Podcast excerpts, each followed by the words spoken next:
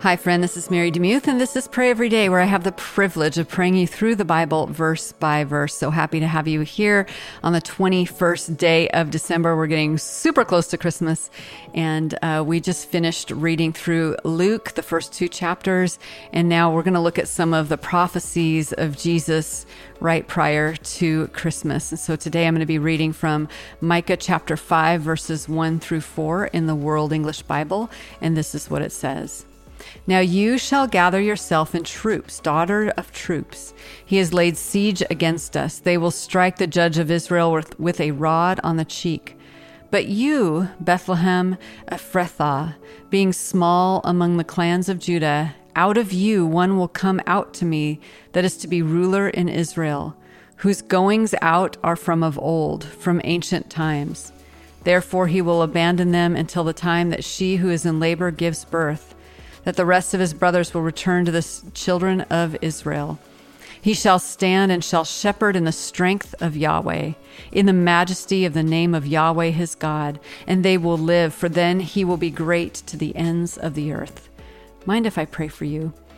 Lord, I'm so grateful for how prophecy winds together and weaves together in such a beautiful tapestry as we read through some of these passages that hint at, and this is the beauty of prophecy, that it is also a now and a not yet. It's like a telescoping of we see one thing that actually it's speaking to one particular um, historical event, but then it telescopes out and there's this prediction of Jesus um, in here that he would be coming from Bethlehem. And we know uh, from what we just read in Luke that he did come from Bethlehem. He was born in Bethlehem, but then um, went somewhere else into Nazareth. And then we know that he also went to Egypt and all the places and then Galilee. Um, but how beautiful your scripture is to show us the power of prophecy and how Jesus um, fulfilled all of those different pieces of prophecy. So we thank you for that. We thank you that our faith is not based on feeling, it's not based on what other people told us, but it's this interwovenness of the Bible and promises and fulfillments.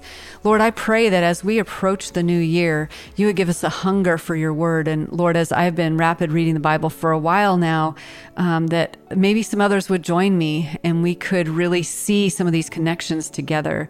But Lord, I pray that you would make those connections even now on this 21st day of December, that we would begin to see, oh my goodness, look at the harmony of Scripture, how Micah connects with Luke. Um, Lord, I love these, as the Bible Project calls them, hyperlinks of of beauty. So, Lord, I do pray that we would fall in love with your word, that it wouldn't become a weapon, that we, you know, read certain verses and feel the weaponization of them, but that we would read verses with open hearts and open minds. Lord, I thank you so much that as we learn how to interpret your word, that most interpretation comes from simply making observations.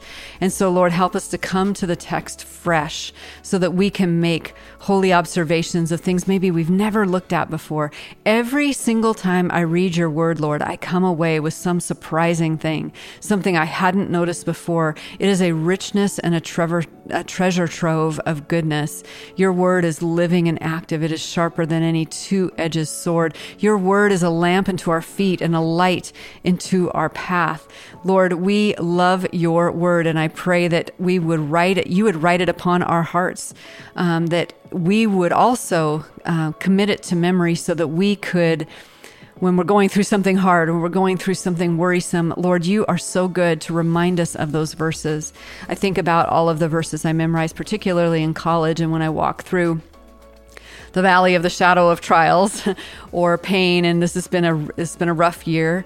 Uh, you have reminded me of your scripture in those dark times, and so I pray that same blessing for those listening today that they would commit to memory some of your words, so that it will come back to haunt them in the best possible way.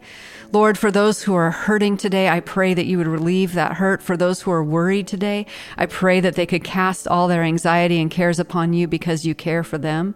I pray for those who are um, confused and their mind is tired. I pray that you would lift them and help them to retrain their minds to trust in you, to believe in your goodness, and to know that the sun is going to shine all the brighter. Lord, reorient our hearts from negativity toward joy, I pray.